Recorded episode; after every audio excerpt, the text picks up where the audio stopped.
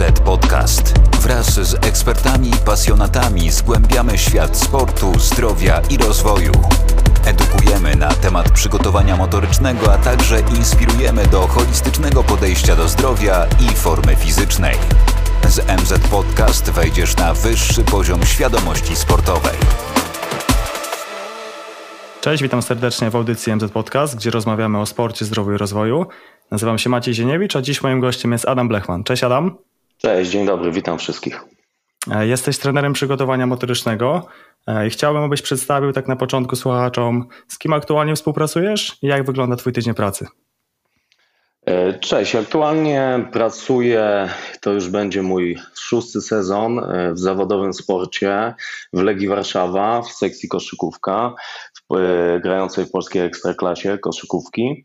I to jest tak naprawdę moje główne, chociaż nie jedyne E, zajęcie. E, na co dzień e, współpracuję właśnie z koszykarzami, z seniorami.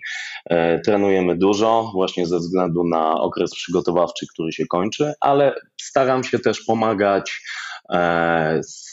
sportowcom półamatorom i sportowcom zawodowym z innych dyscyplin sportu, jeśli tylko pozwala mi na to oczywiście dostępny czas. Jeśli chodzi o, o, czas, tak jak wspomniałeś, to w skali tygodnia załóżmy ile możesz czasu poświęcić na pracę indywidualną. Jeśli mówimy załóżmy o zawodniku półprofesjonalnym, który chciałby zacząć jakąś tam powiedzmy współpracę z tobą długofalową. No, jeżeli chodzi o miejsce na ten, ten, taką współpracę, to aktualnie jest ich zero, ale e, pracując e, w, właśnie w klubie, e, mam pod sobą tylko, a może aż trzech zawodników, z którymi działam raz, dwa razy w tygodniu, po godzinie, dwie, dwie godziny w tygodniu na indywidualnych sesjach, plus oczywiście praca, którą oni wykonują samodzielnie. A to są zawodnicy głównie z wyższych lig, czy raczej e, sami zawodnicy półprofesjonalni? E, jeden jest e, zawodowiec, a dwóch jest półprofesjonalnych. Okej. Okay. Zawsze mnie Adam zastanawiało, tak jak gdzieś tam obserwowałem Cię w mediach społecznościowych i mieliśmy się okazję poznać nawet na, na kursach Happy. Tak. Co jest powodem, że tak dobry trener jest tak mało aktywny w sieci? Powodów jest wiele. E, przede wszystkim e, to, że sieć absorbuje. Jeżeli jesteś w klubie, e, w którym musisz być tak naprawdę cały czas, no bo praca w klubie wymaga tego, abyś był przed treningiem, przez cały trening, został dużo po treningu. Później oczywiście w domu popracował nad swoimi planami, zrewidował wszystko, czy na pewno jest tak, jak być powinno. E, to właśnie z tego względu jest mnie dosyć mało w sieci. E, no i też zawsze byłem taką osobą, która skupiała się na tej pracy w realu e, i, i to, to jest to, co najbardziej lubię, to jest to, w czym się najbardziej spełniam. Może bym chciał być więcej w sieci, ale na razie mnie nie ma. Y, ale z racji nie ma, bo brakuje też pomysłu, żeby w tym kierunku pójść, czy tylko ograniczacie raczej czas i, i przez to, że pracujesz tak dużo w Legii, to, to nie ma kiedy tego zrobić? No, tak jak powiedziałeś, raczej ta druga opcja, pomysłów było wiele e, i aktualnie e, można powiedzieć, że coś się ruszyło w tym temacie, ponieważ e, zacząłem pracować nad serią takich webinarów dla trenerów przygotowania motorycznego i, i to będzie właśnie moja taka online aktywność, która będzie najgłówniejsza w tym momencie. Właśnie tak jak powiedziałeś, że y, chciałbyś wejść do, do internetu i to też można zobaczyć, że nasza branża jakby cały czas się rozwija y, i mamy sporo jakby nieprawdziwych informacji ogólnie o przygotowaniu motorycznym i sporcie. I to, co chciałbym, żebyśmy wyjaśnili, to, to tak w kilku zdaniach. Jaka jest różnica pomiędzy trenerem personalnym a trenerem przygotowania motorycznego, bo też tutaj o tym wspomnieliśmy. E, dobrze, no to tak e, w kilku prostych słowach. Trener przygotowania motorycznego musi e, dbać przede wszystkim o to, żeby performance ruchowy e, i ten performance, który stricte przekłada się na dyscyplinę zawodnika, czyli jakość, e, załóżmy, wyskoku, poruszania się, zmian kierunków, zdrowie, stawów i jego dyspozycja, jego gotowość do uprawiania dyscypliny, żeby ona była na najwyższym poziomie, trener personalny dba bardziej o well-being, e, wygląd dobre samopoczucie swojego klienta, nie korelując tego tak bezpośrednio ze sportem, który on uprawia. A jak powiedzmy, jestem osobą, która uprawia sport półzawodowo, e, mam myśli to, że gram powiedzmy na poziomie trzecim, czwartoligowym, to bardziej powinienem szukać współpracy z trenerem przygotowania motorycznego, czy może taki trener personalny by mi w zupełności wystarczył, jak myślisz? W dzisiejszych czasach trenerzy personalni mają coraz większą wiedzę o takiej motoryce, że tak powiem, sportowej człowieka, ponieważ cały czas ta wiedza idzie do przodu. E, na szkoleniach, nawet z treningu personalnego, jest część motoryczna zawarta. E, I jeżeli zna, znalazłbyś w tym wypadku dobrego trenera personalnego, myślę, że on mógłby wystarczyć. Jeżeli, w zależności oczywiście od tego, jakie masz doświadczenie w treningu siłowym, w treningu e, właśnie fizycznym, motorycznym, e, jeżeli jest to początek kariery, no to taki sportowiec mógłby zaufać trenerowi personalnemu, który by e, w, po prostu poprawił jego podstawowe wzorce ruchowe i nauczył go, jak ćwiczyć. Jeżeli e, takie doświadczenie już jest, no to wtedy trzeba by szukać e, pomocy u trenera motorycznego, który już jest bardziej zaawansowany w podejściu stricte ruchowym.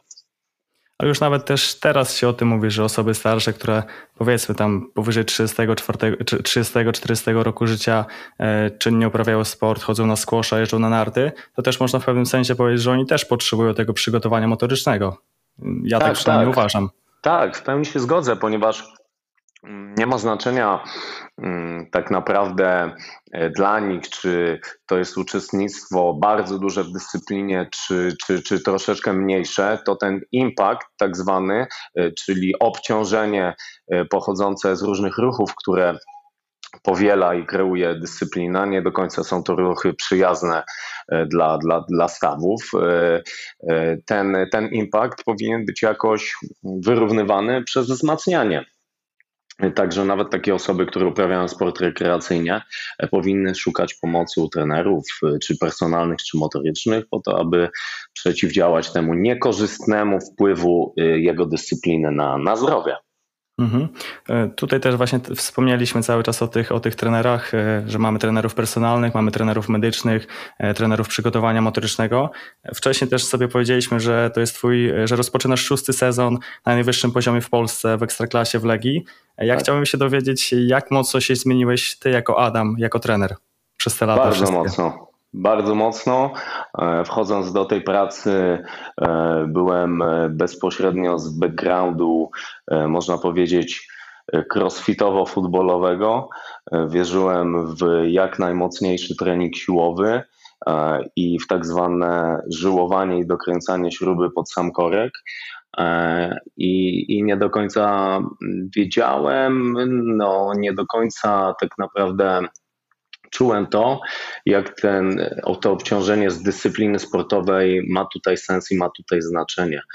E, I właśnie w tym kierunku przez, przez lata pracy i przez oczywiście pogłębianie swojej wiedzy na ten temat, e, jaki poziom obciążeń na różne stawy, na całe ciało e, wpływa jak wpływa na nie dyscyplina, jak wpływają na nie skoki z dyscypliny. E, nauczyłem się dobierać swój trening motoryczny i e, go tak naprawdę dozować w umiejętnych dawkach. Myślę, że to była taka właśnie najważniejsza zmiana pod tym kątem, jak patrzę teraz na siebie. Kiedyś pamiętam, wspomniałeś w podcaście, jak, jak, jak się nie mylę, z Michałem Dachowskim, że pierwsze twoje stawki motoryczne w Legii trwały 5 minut. Jak to wygląda w tym momencie? Coś się zmieniło? Na lepsze, na gorsze? E, zmieniło się przede wszystkim poziom zaufania e, całego sztabu szkoleniowego i, i, i trenera głównego w, w, w, moją pracę i w ogóle w świadomość pracy motorycznej. Teraz tej pracy motorycznej jest tak naprawdę tyle, ile potrzebuję. Więc jeżeli jest taka potrzeba, moja część może trwać 45 minut, godzinę. Jeżeli uznam, że w danym dniu w mikrocyklu potrzebuję tylko 10 minut, to właśnie tyle mam. Także mhm. teraz wszystko to jest tylko i wyłącznie na drodze mm, dogadania się z trenerem głównym. Nie ma tutaj ograniczeń czasowych dla mnie. Jak już rozmawiamy na temat ograniczeń czasowych i, i, tego, ile taka wstawka e, motoryczna powinna trwać, to jedno z pytań, które dostałem na Instagramie, była na temat tego, jak aktualnie układasz mikrocykl przed sezonem i w sezonie. E, I druga część pytania była odnośnie tego, jakie ćwiczenia stosujesz, obciążenia, ile czasu jest na hali, a ile na siłowni. E, czyli tak zaczynając no, sobie od początku, to, to tak jak mówiłem, układ mikrocyklu. To jest bardzo rozległe pytanie, ponieważ te mikrocykle też się u nas zmieniają, mimo tego, że jest to mm, okres przygotowawczy, ale trenujemy teraz w mikrocyklu. Jeżeli jest więcej troszeczkę czasu pomiędzy sparingami, to 2-1-2 off, czyli dwie jednostki treningowe, rano, wieczór, potem jedna jednostka treningowa, potem znowu dwie jednostki treningowe, dzień wolny i znowu mhm. taki mały cykl, czyli można powiedzieć nanocykl. Jeżeli na przykład mamy pomiędzy sparingami 10 dni, ale to się rzadko zdarza, e, no to takie cykle mieścimy dwa plus, plus znowu dwa dni przygotowania bezpośredniego do sparingu, czyli dosłownie leciutkie zejście z obciążeń e, bo często gramy dwa sparingi pod rząd w formie turnieju, e, czyli na przykład sobota, niedziela. E, no i jak, tak jak mówiłem, w tym, w tym e, podwójnym dniu, gdzie są jednostki rano-wieczór, no to na jednostce rano jest oczywiście część treningu e, siłowego. Pracujemy w grupach. Jedna grupa jest ze mną na siłowni. Ten trening trwa od 45 minut do godziny, a druga grupa w tym momencie wykonuje trening indywidualny umiejętności głównie techniczne z trenerami koszykówki. E, i taki blok poranny trwa około 2-2,5 godziny w zależności od tego ile, mm, ile obciążeń chcemy wrzucić zarówno ja jak i trenerzy koszykarscy. W tej jednostce pojedynczej jest dłuższa moja wstawka motoryczna, głównie ruchowa albo kondycyjna, w zależności mhm. od dnia i wtedy mam na takiej jednostce od pół godziny do 40 minut. Mówię tutaj o okresie przygotowawczym. Gdy wchodzimy w sezon, to już się mocno zmienia, chociaż i tak moich części jest dużo. Czyli jakbyśmy mogli tak podsumować procentowo e, okres przedsezonowy i okres sezonowy, hala, mhm. siłownia, jak byś to ubrał w procenty? Jeżeli chodzi przed, o... Przed sezonem. Jeżeli chodzi o moją pracę?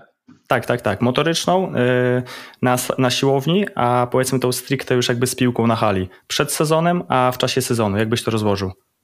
E, myślę, że przed sezonem może to być nawet do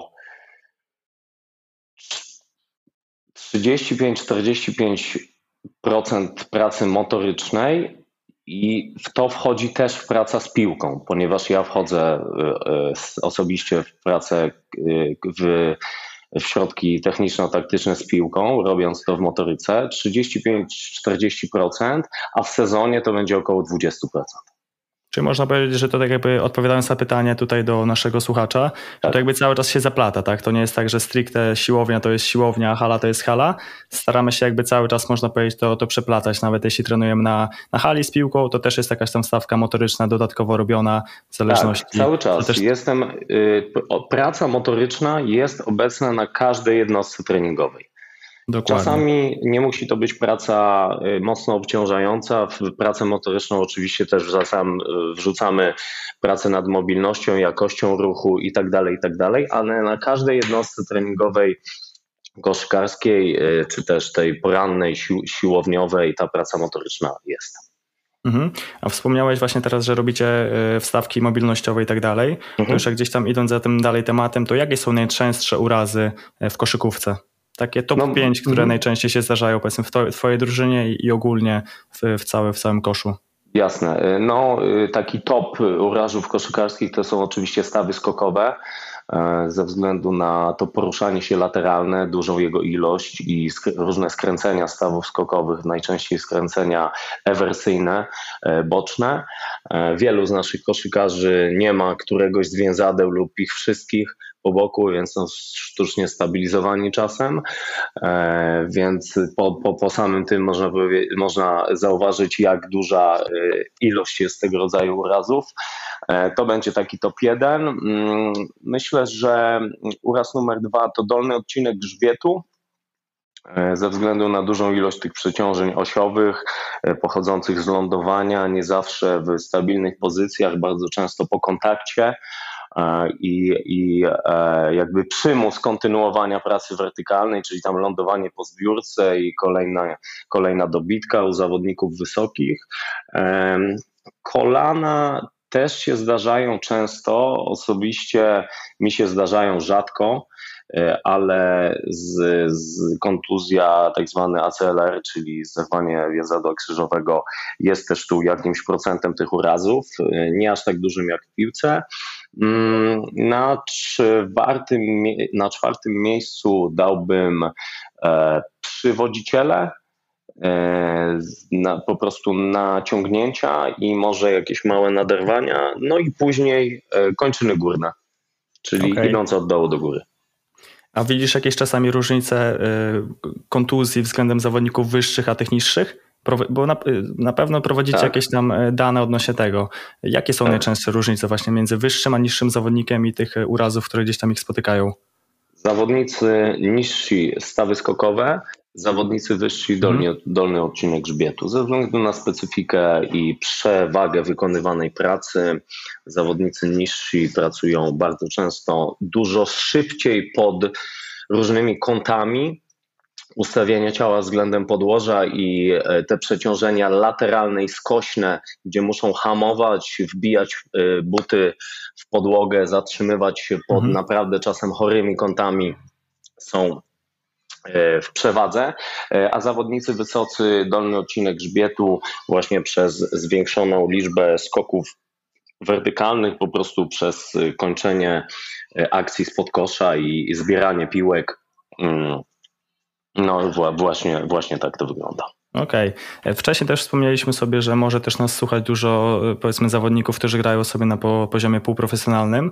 Teraz powiedzieliśmy o tym, że o tych top 5 kontuzjach, które mogą występować w koszykówce, to jaką byśmy mogli da dać taką złotą radę tym zawodnikom, e, żeby co zrobić, e, żeby na tym niższym poziomie ominąć tych kontuzji, tak? Bo wiadomo, że oni też grają półprofesjonalnie, nie jest to ich całe życie, więc jakby finansowo też na wiele aspektów sobie nie mogą pozwolić.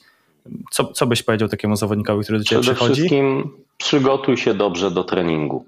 Znając te najczęściej kontuzjowane rejony w dyscyplinie, nieważne czy te kontuzje wcześniej przeszedłeś, czy nie, zwróć na nie uwagę dużo, dużo bardziej i zastosuj co najmniej trzy, cztery ćwiczenia w jednej, w dwóch seriach, przygotowując się do treningu, czyli na staw skokowy. E, mogą to by, może to być stabilizacja tego stawu skokowego lub wzmacnianie mięśni łydki i piszczela, które bezpośrednio odpowiadają za to, jak e, cała stopa względem piszczela się stabilizuje, a jeżeli jest to dolny odcinek grzbietu, no to przede wszystkim dobrze aktywuj mięśnie kory, e, aktywuj pośladki, e, zwróć uwagę na to, czy nie masz jakichś bardzo dużych ubytków w zakresach ruchu w obręczy biodrowej, spędź te 10-15 minut przed każdym treningiem na takiej naprawdę solidnej pracy mobilizacyjno-aktywacyjnej, aby te rejony były jeszcze lepiej uzbrojone przed, przed właśnie uprawianiem dyscypliny. Myślę, że też byśmy mogli dodać tutaj na koniec jeszcze, że taka osoba by mogła skonsultować się na przykład z takim trenerem przygotowania motorycznego jak ty, e, żeby ocenić swój ruch e, i żeby dostać na przykład kilka przykładowych ćwiczeń, e, tak już dokładnie, co by mogła zrobić, albo drugą z opcji może być po prostu wizyta u fizjoterapeuty na takiej szeroko rozumianej ocenie funkcjonalnej i też, żeby te jakby zalecenia sobie wziąć do swojego treningu jako taką aktywację i też to sobie cały czas wplatać. Tak, to, y, to skonsultowanie się, to zasięgnięcie rady pomoże. To jest jakby mi się wydaje najskuteczniejsze, tak, tak jeśli tak, tak. chodzi. Pomoże, pomoże bardziej zindywidualizować te ćwiczenia, no bo y, ćwiczeń jest naprawdę miliony e, i nie każde musi przynieść rezultat i skutek. E, na przykład, tak tylko dla przykładu, właśnie dla tych, którzy może nas słuchają, nie będzie sensu e, mobilizowanie biodra do największych zakresów, jeżeli te biodra już są mobilne, a mhm, zawodnik mm, nie, musi, nie musi do końca o tym wiedzieć, więc fajnie, aby ktoś spojrzał, właśnie trener przygotowania albo fizjoterapeuta i zawęził troszeczkę tą grupę e, ćwiczeń możliwych do stosowania. Dokładnie, czyli tutaj też rada taka, żeby nie powtarzać wszystkich ćwiczeń e, na Instagramie, które zobaczymy, tylko faktycznie dobrać te środki, które my, my tutaj potrzebujemy. Tak jak Adam wspomniał, że jak mamy coś już rozciągnięte, to niekoniecznie musimy to jeszcze rozciągnąć bardziej, a może by wystarczyło, żeby to po prostu jeszcze wzmocnić i ustabilizować. Dokładnie tak, dokładnie tak. Jednakże takie szukanie e, wiedzy samemu e, też ma tutaj bardzo dużo e, benefitów, ponieważ poznaje się lepiej swoje ciało, e, też kształci się swój wzrok zawodnika i po prostu e, lepiej się te ćwiczenia później ocenia i wdraża nowe, nowe elementy. Więc dwie rzeczy. Strony szukajcie wiedzy samemu, ale też ją zweryfikujcie z kimś, kto już się na tym zna. A z drugiej strony, może jak to komuś się przytrafi kontuzja e, i będzie musiał zakończyć karierę albo, albo przygodę, jak tutaj niektórzy też by powiedzieli, e, może zostaną w przyszłości trenerami. Z tego co wiem, chyba nawet Adam, ty miałeś dokładnie tak samo. E, tak, tak, Przytrafiła tak. ci się kontuzja i teraz można powiedzieć, że, że trochę ci to się, można powiedzieć, zwróciło. Można tak, można tak powiedzieć. I tak nic by ze mnie wielkiego nie było w dyscyplinie sportu, ale widzę to dopiero teraz no ta kontuzja jest, czasami jest tutaj bardzo dużą szansą y, po to, aby może wrócić silniejszym do swojej dyscypliny, a może właśnie po to, żeby pójść tą drugą stronę, tą inną ścieżką, e, właśnie w stronę trenerską, no bo y, teraz świat motoryki coraz bardziej się rozwija, świat treningu personalnego e, też i jest tak naprawdę tam miejsce dla każdego. Ja to rozumiem, że jeszcze czasami z zawodnikami wejdziesz do gry, czy już niekoniecznie? E, gram, gram, sam gram. Teraz jak już jest bardzo dobrze z moimi kolanami, no to co, co poniedziałek e, tak zwana e, koszykówka wytrzymałościowa, co wieczór półtorej godziny grania z różnymi byłymi zawodnikami. No jeżeli brakuje jednego, no to też coś tam pobiegam, jakieś ćwiczenia bez kontaktu u nas w dyscyplinie. Nie ryzykujemy aż tak, żebym wchodził w kontakt z zawodnikami profesjonalnymi, bo może się stać dużo złego i dla mnie, i dla nich. To teraz tak jak rozmawialiśmy na temat zawodników e, profesjonalnych, czyli powiedzmy tak jak tutaj my mamy ekstraklasy, jeszcze wyższy poziom, to gdybyś miał e, powiedzieć, na jakiej przestrzeni jest największy przeskok między ekstraklasą a pierwszą ligą, bo, bo rozumiem, że pierwsza liga nie jest aż tak sprofesjonalizowana, jak, jak jest u nas najwyższy szczebel. E, nie jest tak sprofesjonalizowana, chociaż ci zawodnicy zarabiają już coraz więcej, ponieważ weszły ostatnio różne przepisy. Teraz w pierwszej lidze mogą być zawodnicy zagraniczni, w pierwszej lidze muszą być e, zawodnicy under 23, czyli poniżej 23 mhm. roku życia na parkiecie, e, więc tam ten poziom poziom samej ligi troszeczkę wzrasta, no ale przeskok jest najbardziej fizyczny. I ta fizyczność e, polega tutaj na e, po prostu jakości poruszania się, nie zawsze na jak największej sile i masie, masie mięśniowej. A to masz na myśli, że jakość poruszania się, e, jakby samo rozumienie gry, czy, czy po prostu sama technika tego, tego biegu i poruszania się z piłką? Rozumienie gry oraz e, szybkość zmian kierunku, szybkość, wysokość wyskoku i przekładanie tego wszystkiego na te ruchy specyficzne. E, to jest bardzo często najtrudniejsze dla zawodnika, e, który wychodzi z pierwszej ligi. No też przez to, że nie ma tam takiej ilości pracy motorycznej w pierwszej lidze. Nie zawsze tam trener motoryczny jest na, w koszykówce, na każdym treningu i, i, i wkłada aż tyle procent pracy. No myślę, że nawet większość drużyn nie ma tego trenera przygotowania motorycznego w porównaniu do drużyn ekstraklasowych. Tak, tak, może, może też tak być. No, czasami trener e, z ekstraklasy e, daje jakieś rozpiski do drużyny pierwszoligowej e, lub jest jeden trener na pierwszą ligę i na akademię w pewnych drużynach i, i ta praca jest, że tak powiem, ograniczona, no ale to są główne, głównie sprawy budżetowe w naszym pięknym sporcie, jakim jest koszykówka. No i dokładnie, do tego też dochodzą warunki pracy, jakie mają często zawodnicy. E, a jak to w ogóle wygląda w Legii? E, jakie aktualnie ty masz warunki do pracy z zawodnikami? I druga część pytania, czego ci ewentualnie brakuje do tych twoich idealnych, które byś sobie wymarzył? E, warunki mam bardzo dobre, no bo jestem już tutaj któryś z rzędu i sprzęt, którego używam już zdążyłem sobie nagromadzić e, e, po prostu ziarnko do, ziarnka, do ziarnka. E, nie mam najnowszych zdobyczy techniki. Bardzo bym chciał mieć force plate'y, czyli platformy dynamometryczne i myślę, że jeszcze chwilę muszę na to poczekać. Oczywiście, gdy będę nadal tutaj pracował.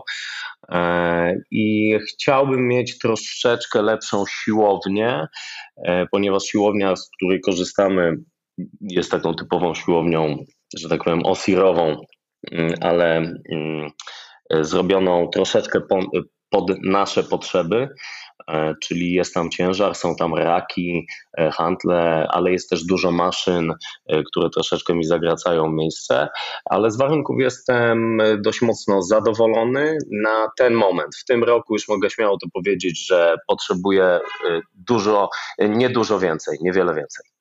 Mhm.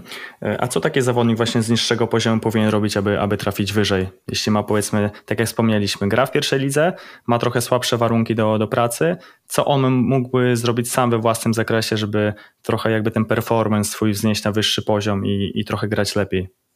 Mógłby przede wszystkim dołożyć sobie jednostek treningowych, jeżeli e, są jakieś dni, e, w których pracuje tylko, no załóżmy są jakieś tygodnie, może nawet, w którym mają tylko jedną jednostkę siłową, albo takich jednostek siłowych nie mają w ogóle.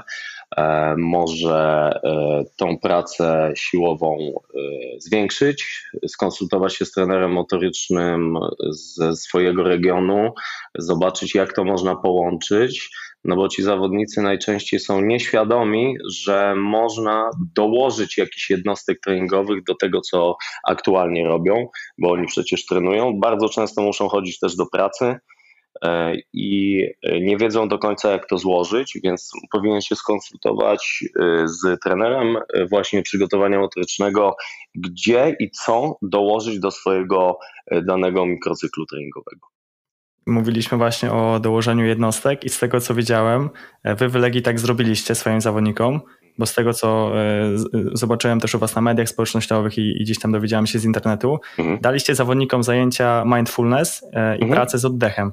To był tak. twój Adam pomysł, czy raczej ktoś tam powiedzmy z zawodników zaproponował, czy może trener pierwszy, jak to wyglądało?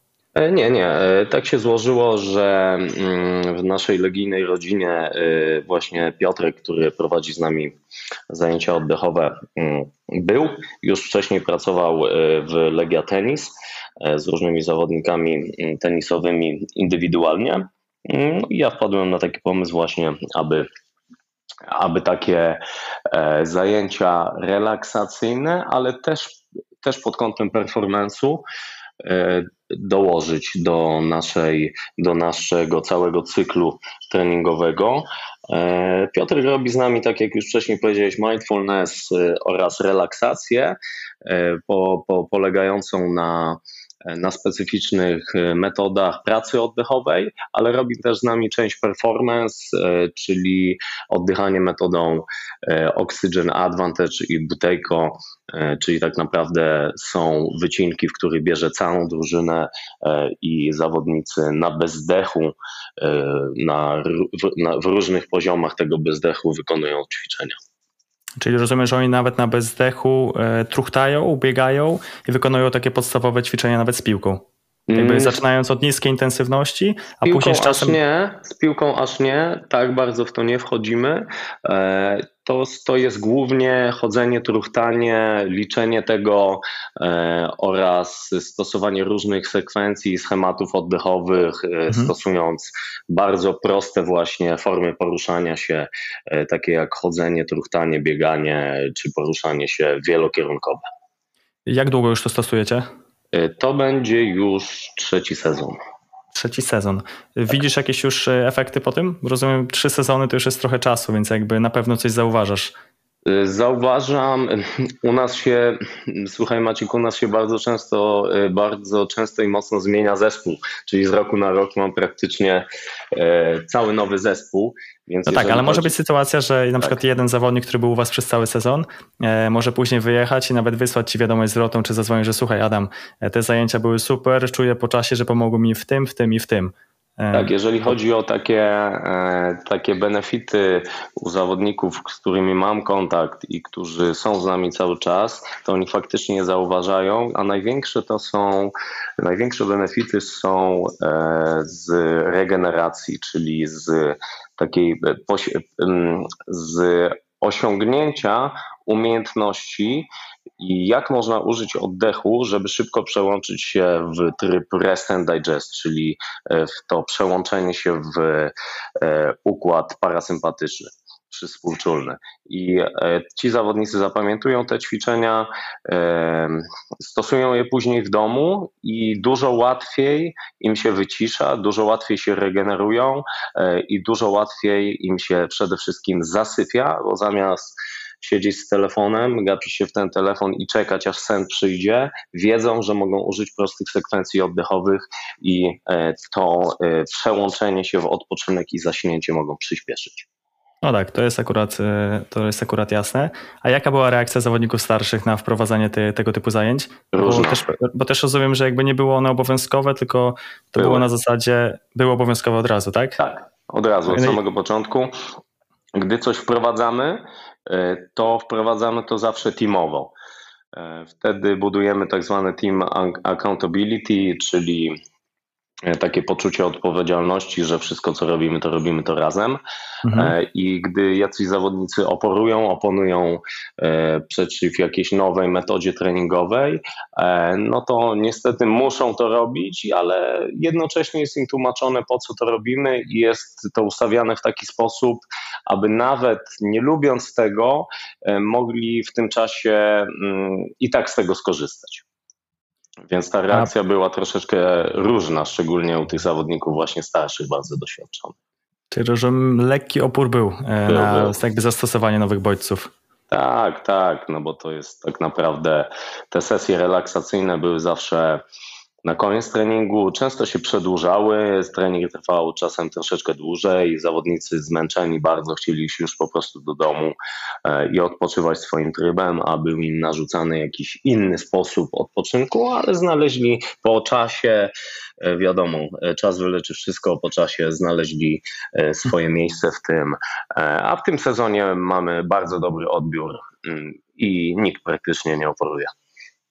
No tak, teraz rozmawialiśmy sobie o pracy na bezdechu po wydechu, czyli o tych tak. waszych e, wstawkach, gdzie, gdzie truchtacie i macie zaklejone usta. Tu jeśli słuchacze nie wiedzą o co dokładnie chodzi, to mogą kojarzyć e, najnowsze artykuły na temat Igi Świątek, która trenowała z plastrem na ustach. Tak. E, I teraz czy jest sens stosować takie, takie, takie ćwiczenia dla osoby, która trenuje amatorsko? Zawsze jest sens, e, ponieważ mm, można to porównać e, nawet do treningu siłowego. E, trening tego rodzaju mm, poprawia jakąś, jakąś jakość w Twoim ciele. Mhm. I tą jakością w tym wypadku będzie większa tolerancja na dwutlenek węgla, który mm, jest wydzielany wewnątrz wewnątrz ciele, gdzie, gdy wykonujesz wysiłek fizyczny. Jeżeli ta tolerancja jest lepsza, no to krótko mówiąc, jesteś bardziej efektywny. Po prostu łatwiej ci się pracuje e, w tych e, warunkach e, bardziej intensywnych, ale też zwiększa się wydajność i siła Twoich mięśni oddechowych. Więc co by nie patrzeć, jeżeli, jeżeli trenujesz nawet amatorsko, to jest to jakaś część, jakąś, jakaś część, którą możesz poprawić. No i ten rodzaj treningu e, jest najczęściej w tych początkowych stadiach e, bardzo łatwy. On nie jest bardzo, bardzo mocno wymagający, a może przynieść dużo rezultatów. To załóżmy w skali tygodnia, kiedy możemy znaleźć na to miejsce w pracy drużynowej? Mo, e, mo, może, nas, tak. może słuchać nas powiedzmy jakiś trener przygotowania motorycznego, który chciałby tą metodę wprowadzić. Co ty byś doradził już po trzech sezonach pracy z tą metodą? E, wiecie co, e, najlepszym, e, naj, na, najlepszym sposobem i najprostszym sposobem jest wdrożenie tego w rozgrzewce, właśnie w waszej stawce motorycznej. Ale jeżeli jest na to czas osobno, jeżeli nie ma na to czasu osobno, no to wystarczy to połączyć z waszymi ćwiczeniami, więc jakieś ćwiczenia aktywacyjne lub jakieś ćwiczenia rozrzewkowe mogą być nauczane e, do wykonywania właśnie na bezdechu, e, z liczeniem tych sekund na bezdechu, z liczeniem przerw pomiędzy tymi sekunda, e, tymi wysiłkami bezdechowymi i tak dalej, i tak dalej. No ale niestety performance w tych ćwiczeniach i szybkość w tych ćwiczeniach spadnie, ponieważ zawodnicy oczywiście w pewnym momencie będą się dusili, najprościej mówiąc, ale jeżeli wliczycie to, e, w, po prostu e, będziecie przygotowani, że tak będzie, e, to później da wam rezultaty. To jest jedna możliwość przed treningiem, ale możecie to wykonywać też na siłowni, na przykład w przerwach wypoczynkowych pomiędzy ćwiczeniami. E, jeżeli te ćwiczenia nie są o wysokiej intensywności, jeżeli nie jesteście na przykład w fazie treningowej, gdzie wasza seria trwa, nie wiem, 60 sekund, że to są ćwiczenia, w których też pracujecie bardzo metabolicznie. Jeżeli pracujecie nad takimi, e, takimi sferami jak siła eksplozywna, czy też siła maksymalna, to w przerwach wypoczynkowych, które są z reguły długie, może, można stosować takie serie i mieć e, dwie pieczenie na jednym ogniu. Czyli do pracy wytrzymałościowej, kiedy byśmy robili trening kondycyjny, tlenowy, e, warto jakby te usta zakleić na, na cały czas, a jeśli byśmy robili coś innego, to ewentualnie tylko w przerwach, tak byś doradził? Tak, ale musimy też uważać z tym zaklejaniem ust, bo tak naprawdę mm, zaklejanie ust to już jest y, level, w którym zawodnik potrafi oddychać tylko nosem potrafi oddychać tylko nosem e, w treningu wytrzymałościowym i to oddychanie nosem e, nie wpływa na szybkość biegu, e, nie wpływa na możliwości percepcyjne, czyli jeżeli chcemy wprowadzać coś takiego, jak widzieliśmy u Igi Świątek, że ona wykonuje swój trening właściwy, czyli tak naprawdę gra w tenisa z zaklejonymi ustami, to już jest naprawdę level najwyższy, w którym wszystkie poprzednie levele zostały już zrobione, czyli nauka oddychania samym nosem, najpierw spoczynku, później lekkie truchtanie, bez zaklejonych ust cały czas, dopiero później bieganie po prostej z zaklejonymi ustami, wchodzenie na te wyższe e, poziomy właśnie bezdechowe. Na początku przede wszystkim sama nauka oddychania i tego, jak ta cała przepona działa. Dalej przede wszystkim e, dobra baza tlenowa, no bo bez tego też sobie nie poradzimy. Tak, tak byśmy sobie tutaj ustawili zawodnika profesjonalnego, a naszego przeciwnego Kowalskiego, no to zawodnik e, ten profesjonalny wiadomo ma też wyższą wydolność, także inaczej będzie działać na niego ten rodzaj treningu niż na osobę, która jest e, no, po prostu amatorem, tak? I trenuje z nami na takim zwykłym treningu personalnym, można powiedzieć. Dokładnie, dokładnie. Nie widziałem osobiście e, złego wpływu tego, tych naszych jednostek treningowych na jakikolwiek poziom zmęczenia, czy też obniżony performance, ale też właśnie ze względu na to, że nasi zawodnicy po prostu łatwiej trawią wszystko, co im się da ze względu na mocne organizmy. U naszych właśnie Kowalskich, jeżeli coś takiego zastosujemy i na następny dzień, czy tam dwa dni później będziemy chcieli e, znowu mocno pracować kondycyjnie czy tlenowo, tlenowo mogą już się po, pojawić problemy. Mhm. Wspomnieliśmy sobie tutaj o różnych cechach motorycznych, tak jak e, sam powiedziałeś, o mocy, o wydolności. E, ja bym chciał przejść trochę w, w stronę szybkości. Mhm. Czy tą szybkość można poprawić? To jest temat, który wiele osób pewnie sobie wałkuje, wiele młodych zawodników nad tym się zastanawia i tak naprawdę nadal mamy dużą dezinformację na ten temat. Słuchaj, no, mm, szybkość może być rozumiana na wiele sposobów, zależy o którą szybkość nam chodzi. Czy chodzi nam o jak największe przyspieszenie z punktu A do B, czy chodzi nam o mm, szybkość, która się nazywa quickness, czyli umiejętność bardzo szybkiej, e, bardzo szybkiego operowania przyborem, czyli piłką, jednocześnie biegając szybko i reakcji na bodźce. Tych poziomów szybkości jest bardzo, bardzo dużo, ale moim zdaniem każdy z nich da się poprawić, nawet trochę. E, najdłuższa praca jest poprawią tej szybkości maksymalnej, czyli e, po prostu umiejętności biegu z prędkością maksymalną.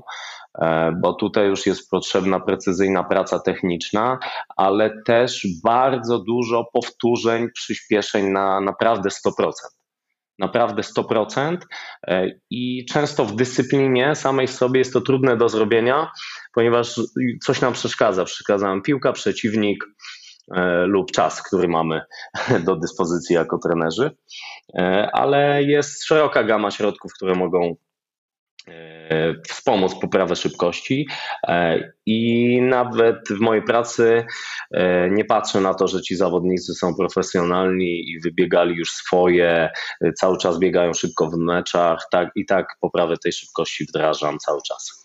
Mhm. A takie najczęstsze błędy popełniane w treningu szybkości to takie top 3, które byśmy mogli wymienić, co byś mógł przekazać? Przede wszystkim zamianę sesji szybkości w sesję kondycyjną czyli zbyt krótkie przerwy wypoczynkowe pomiędzy powtórzeniami. E, taka odpowiednia długość przerwy wypoczynkowej to powinna być książkowo minuta na każde przebiegnięte 10 metrów, jeżeli szukamy e, takiej poprawy szybkości absolutnej, nawet w przyspieszeniu. E, te, te przerwy można skracać, jeżeli e, pracujemy tutaj nad wytrzymałością szybkościową, czyli nie biegamy na 100% każdego przyspieszenia, ale z tym są najczęstsze problemy, ze, głównie ze względu na presję e, środowiska, bo ci zawodnicy są przyzwyczajeni do podejmowania pracy zaraz po jej zakończeniu, szczególnie w sportach przerwanych i oni są już po prostu gotowi do następnego powtórzenia, ale nie wiedzą o tym, że nie będą w stanie osiągnąć 100% bo oczywiście substraty energetyczne, układ nerwowy musi się odnowić, to jest raz. E, dwa, e, to mm, tak naprawdę nieumiejętność e, wy, wymożenia tych 100% przez trenerów, czyli może tu być źle ustawiony drill, źle ustawione ćwiczenie lub po prostu nieodpowiednia motywacja, nieodpowiednie wytłumaczenie zawodnikom, co tutaj robimy. E, no i trzeci błąd, no myślę, że te dwa, zostałbym na tych dwóch błędach. Mhm. Powiedzieliśmy sobie o drillach, o, o, ćwiczeniach, które można stosować, że mogą one być źle ustawione. To, tak. to, masz na myśli, że jakby one będą trwać zbyt długo, czy na przykład będziemy mieli, mieli zbyt dużo zmian kierunku, przez co nie będziemy mogli pracować stricte nad tą szybkością, tak? Bo tak. wiadomo, że też wspominaliśmy wcześniej sobie o quickness i, i tak dalej, to jest w ogóle co innego. Tak, obydwie rzeczy e, i zbyt wczesne e, wdrażanie dużej ilości e, akcji z, średnio z dyscypliny, czyli za mocne uspecyficznianie tych drilli szybkościowych. Szybkość jest prosta, tak. Mhm. Szybkość jest prosta, masz się jak najszybciej przesunąć z punktu A do B, e, wykonując może jakąś lekką zmianę kierunków lub e, zmieniając lekko ścieżkę biegu. Tak się najłatwiej i najszybciej kształtuje szybkość. Gdy dodajemy do tego przybór, czyli e, poruszanie się z piłką lub reakcję na jakiś bodziec za wcześnie, no to, to zaangażowanie naszego układu nerwowo-mięśniowego spada, bo musi się na chwilę zatrzymać, ten zawodnik się się zastanowi e, i tym samym ta prędkość poruszania się ciała w przestrzeni spadnie. Jak ostatnio takie nawet widziałem fajne ćwiczenie, gdzie zawodnicy rzucali frisbee, tak. musieli gonić za tym frisbee i w zależności tak. ile metrów zdobyli w okolicy 20-30, tak. to było, były też dawane punkty. To tak jak od, od, odnosząc się do tego, co powiedziałeś z przyrządami, tak, że przyrząd zawsze będzie jakby trochę motywować i tak. ten bieg trochę będzie y, szybszy, powiedzmy, tak? Tak to tak, można no, no jest to fajne, te, te, te y, tak zwane mm, fun games y, i, tak i, ćwiczenie zabawowe są potrzebne, tak? Ja też tego mnóstwo stosuję, no bo trening taki typowo ścisły, szczególnie u zawodników, który, którzy go z dyscypliny mają bardzo dużo na porządku dziennym, potrafi znudzić i potrafi tych zawodników uśpić, ale trzeba szukać tych powtórzeń na 100%, może pomiędzy, może jeżeli u Was E, w treningu nie działają te powtórzenia typowo biegowe, no to może taką, takie, taką serię fan można wrzucić pomiędzy nimi, trochę bardziej zawodników zmotywować. Trzeba szukać swoich sposobów. To takie ćwiczenie do pracy nad szybkością, ile czasu powinno trwać? Jakbyśmy Jedno mieli określić, czas trwania da, e, danego sprintu, w ile byśmy celowali i później drugie, e, druga część pytania niech będzie odnośnie metrów, ile metrów mamy celować, żeby to po prostu było skuteczne, e, ale żeby nie dobijać do tej górnej granicy jakby efektywności, tak? Jeżeli Minimalna dawka, żeby była skuteczna. Tak, tak. Jeżeli mówimy o mm, takich zawodnikach już wybieganych seniorach lub starszej młodzieży, którzy już biegają szybko, no to na jednej sesji szybkościowej, jeżeli chodzi o powtórzenia, no to nie wchodzilibyśmy powyżej 25-30 metrów. Oczywiście e, wszystko na zależy jedno od powtórzenie. dyscypliny. Tak, wszystko zależy od dyscypliny sportu. Wszystko zależy od dyscypliny sportu, więc musicie poszukać też w badaniach naukowych i w danych, które są dostępne. W piłce nożnej te dane są dostępne oczywiście na, e, w najlepszej formie, no bo praktycznie każdy używa teraz GPS-ów i mm, te przebiegnięte metry na wysokiej prędkości, high speed running lub najdłużej przebiegnięte odcinki sprintem, łatwo, łatwo do tego dotrzeć e, i po prostu dopasowujemy ten nasz trening szybkości mm, pod te wyniki na naszym poziomie rozgrywkowym, tak? Więc szukamy tych e, najdłuższych odcinków sprintem i to będą może, może to plus 10% to będą wasze najdłuższe e, sprinty w treningu. U mnie w koszykówce e, najdłuższy sprint to jest po prostu długość boiska, e, czyli 28 metrów. Mhm. A powiedz mi, Adam, stosujesz coś takiego jak neurotyping zawodników i podział? Mam tutaj na myśli to, jak dzielimy koszykarzy pod kątem treningu siłowego i, i tego rodzaju gdzieś tam treningu. Znam metodę, e, znam metodę, bawiłem się e, tym e, właśnie kilka lat temu, ale tylko i wyłącznie próbując zawodników szeregować dla siebie, aby mhm. wiedzieć, co bardziej lubią i czego mogę szukać w większej ilości w swojej pracy. I też na co ale... lepiej reagują. Na co lepiej reagują, ale powiem szczerze, to przychodzi samo. To przychodzi samo wraz z czasem, w którym pracujemy, docieramy się między sobą, ja poznaję ich potrzeby i te neurotypy same wychodzą. Nie muszę robić testów, e, nie muszę e, ich szeregować w dane grupy, e, żeby po prostu tak trenowali, a nie inaczej, bo my też chcemy budować w drużynie jakąś jedność e, i oczywiście chemię i to, że wszyscy robią to samo na danej jednostce treningowej też nam przynosi duże rezultaty, tak? bo zawodnicy się motywują i jest taka atmosfera wspólnej pracy, ale gdy wchodzimy w sezon i gdy wchodzimy na przykład w granie dwa razy dziennie, e, no to zawodnicy mogą być na przykład na siłowni w różnych, e, w różnych porach dnia, przed meczem, może po meczu nawet są tacy, mam takich, którzy lubią trenować od razu po meczu, w tym sezonie e, i wtedy te, te neurotypy i ich przyzwyczajenia, na co lepiej reagują, wtedy wchodzą w bardziej grę, w grę. Czyli bardziej też podział nawet na siłowni stosujesz to na pewno na zawodników wyższych, wyższych i niższych, no bo to w treningu siłowym ma już duże znaczenie, jeśli chodzi o koszykówkę. Tak, tak. Taki podział stosujemy na e, wysokich i obwodowych. E, ale czasami mieszamy te grupy e, i wtedy, wtedy ten podział jest bezpośrednio na siłowni. Jedni wykonują jedne ćwiczenia, inni inne ćwiczenia. To już mówimy mhm. w sezonie, no bo oczywiście pre-season, okres przygotowawczy jest dla nas bardziej ogólny. O tak, to jest jasne. A jak oceniasz poziom przygotowania motorycznego w Polsce? I tutaj jeszcze jedno pytanie też padło na Instagramie. Czy obserwujesz rozwój swoich kursantów z EPI? No, oczywiście, że obserwuję. Mimo tego, że nie jestem super aktywny, e, dużo sam nie wstawiam, to patrzę, co inni wstawiają, e, patrzę, gdzie ci ludzie idą, e, patrzę, czym się zajmują i bardzo się z tego cieszę, jak to wygląda. Przygotowanie motoryczne w Polsce jest już na niezłym poziomie, naprawdę niezłym poziomie, ponieważ widać to najbardziej po tym, ile jest organizowanych szkoleń z przygotowania motorycznego. Teraz każdy, kto ma trening personalny, ma też przygotowanie motoryczne. I, Czasami jest e, ciężko niektórym trenerom wybrać te dobre e, szkolenia. Tak. Dlatego też my rekomendujemy tutaj, jeśli ktoś chce zacząć przygodę z przygotowaniem motorycznym, e, udać się na EPI i na przykład co jest powodem, że EPI to jest dobry wybór dla początkujących trenerów? E, no przede wszystkim mm, to, że jesteśmy już obecni bardzo wiele lat na tym rynku e, i e, ten program szkolenia aktualizujemy. On nie jest taki sam, jaki był na samym początku. Wiem o tym, no bo byłem uczestnikiem EPI, chyba w, to była jego trzecia edycja w Polsce, czyli już jakieś dobre 8 lat temu.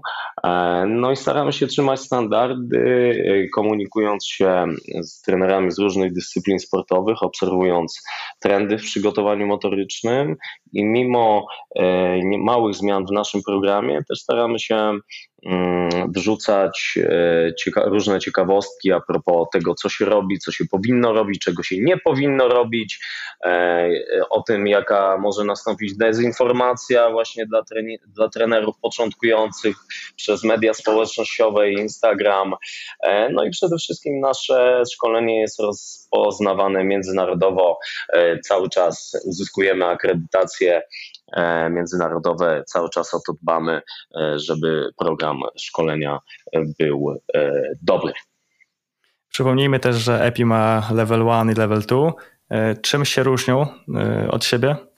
E, poziom pierwszy to jest poziom e, dla wszystkich, którzy zaczynają przygodę z przygotowaniem motorycznym. E, na poziomie pierwszym opowiadamy o naszym systemie treningowym EPI, o podstawach przygotowania motorycznego, o tym, jak zacząć pracę z zawodnikiem pod kątem motoryki, o tym, jakie są różnice w przygotowaniu motorycznym pomiędzy dyscyplinami sportu, co je łączy, a co je dzieli.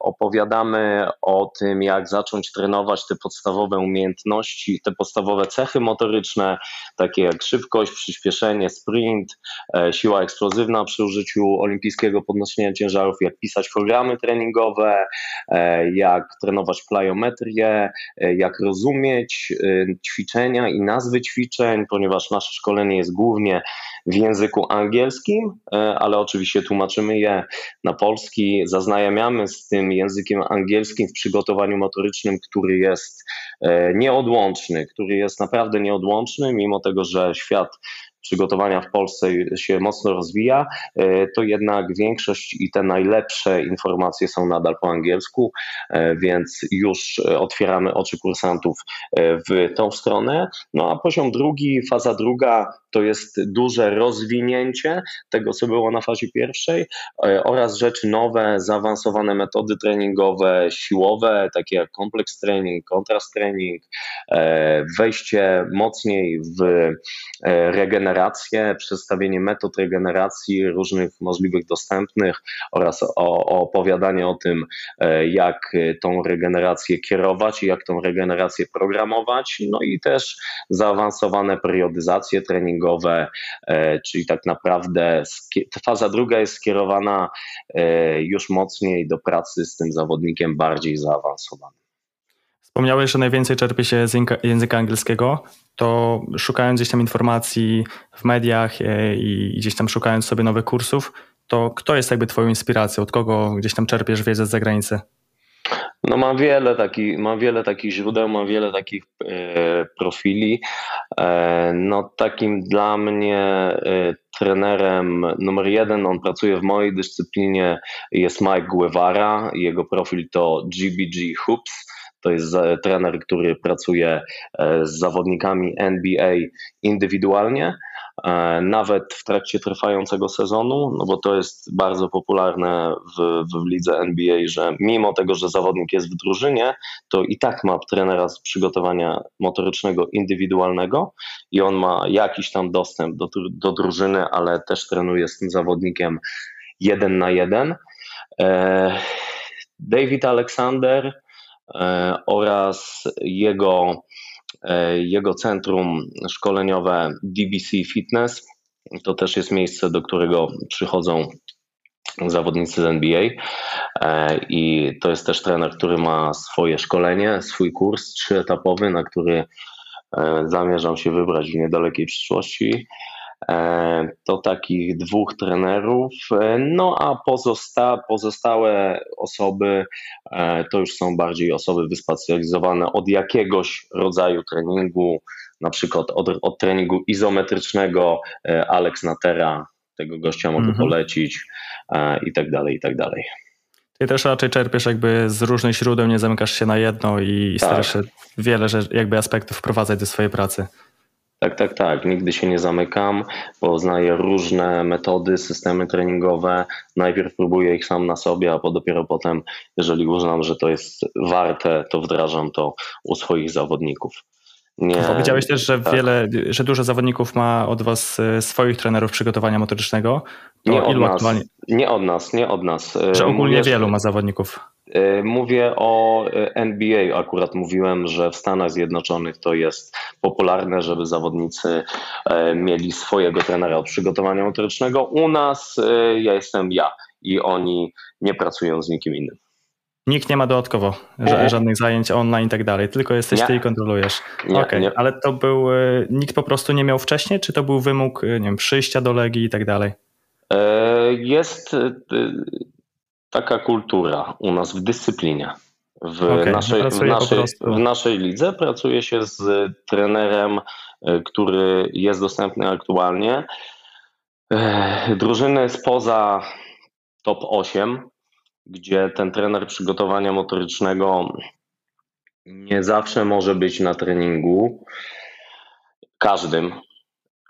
E, może mieć tylko swoje jednostki siłowe. Czasami tak się zdarza, nawet u nas w lidze.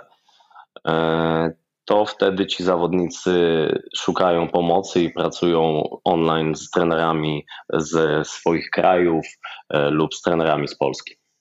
Okej. Okay. Powoli się zbliżamy, Adam, do końca. Ja też chciałem Ci podziękować przede wszystkim za to, że, że się zgodziłeś tutaj na krótką rozmowę. I to, co na końcu zawsze będę pytał swoich gości, to jest polecenie książki, którą ostatnio przeczytałeś, albo byś chciał polecić e, słuchaczom i odbiorcom, niekoniecznie związaną ze sportem. Jasne. E, składa się, tak się składa, że ostatnio przeczytałem książkę, która nazywa się Glukozowa rewolucja i zmieniła bardzo wiele w moim życiu. E, jest to książka, która mówi o tym, mm, jak wygląda fizjologia trawienia glukozy w naszym organizmie i jak radzić sobie z tak zwanymi glucose spikes, czyli ze strzałami cukrowymi, co je powoduje bardziej, co je powoduje mniej i jak źle one mogą wpływać na nasze codzienne samopoczucie e, oraz nasz, na nasz performance sportowy. E, dlatego bardzo serdecznie tą książkę polecam. Glukozowa rewolucja.